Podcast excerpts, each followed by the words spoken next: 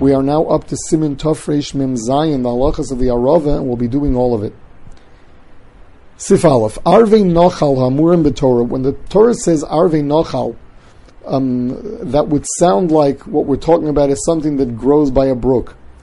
Says the, the, the Mechaber, Hu Min Yodua Hanikra Kain. Um, it is a, a, particular species that is called Arve Nochal. Ole Shalom Moshuch Kanochal because the leaf runs, it flows, it's long, it's not round like most leaves are, um, the way a brook goes. Upiv cholok, and its edges are smooth. V'koner shalo odom, and its stem is red. Says the Ramah, Vafilu ba'odo yoro kosher, even while it's still green. If you know that with time the sun will make it red, then even while it's green, it's still kosher. We're dealing with a species. It's not that you have to have a red stem, you need a species whose stem goes red. Verov means Also, the majority of this species grows by the brook. Lakach nikru arve nachal.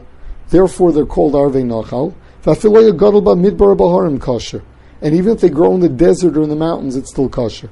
The Mishnah brings a machlokus whether or not there is a, uh, a hider in dafka getting from a nachal. The mashmos of the Tur is that it is, but the maskon of the Taz seems to be that it isn't. So the poskim say that you should look out for all three of these simonim. Then he tells us, there's another min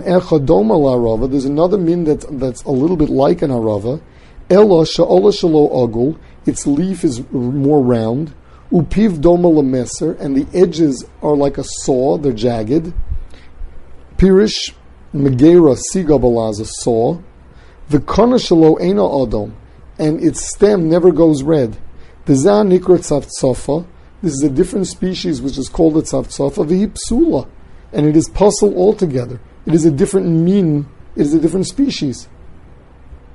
Then it says, v'yesh min arava, we have another kind.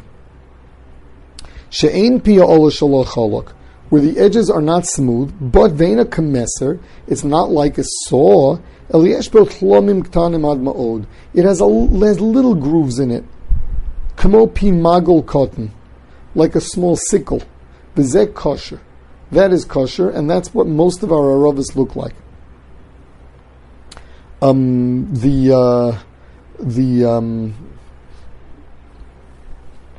the halacha is that what you have to do is, is really figure out that that uh, you have to really figure out when, when kids are selling aravis and they don't really know what they're doing, is what they're selling really an arava, or is it more like a tzafzafa? So if it has big, jagged ed- edges like a saw, there really it's puzzle. It's only the smaller ones that are kosher.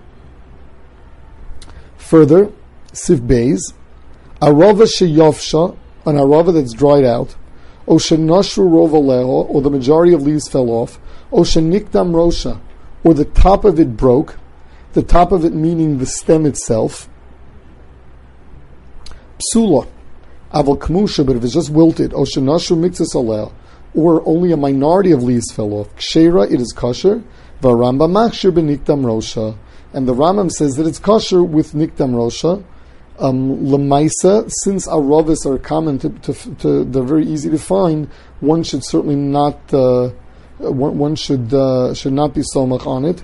Not only that, um, in fact, the halachi is like the first shita. Not only that, but um, even if some of the leaves fell off, since you can easily get an arava with no leaves that, that, fell, you should really get one. What is the psul of Nashru Rosha Alea, the um, Rov? The Ritva learns that when it's missing most of the leaves, it's as if they're all gone and it's no longer an, an, an arava. Whereas most poskim say that the psul is uh, is hadar, and we'll see a, a, difference with regard to the other days according to certain poskim.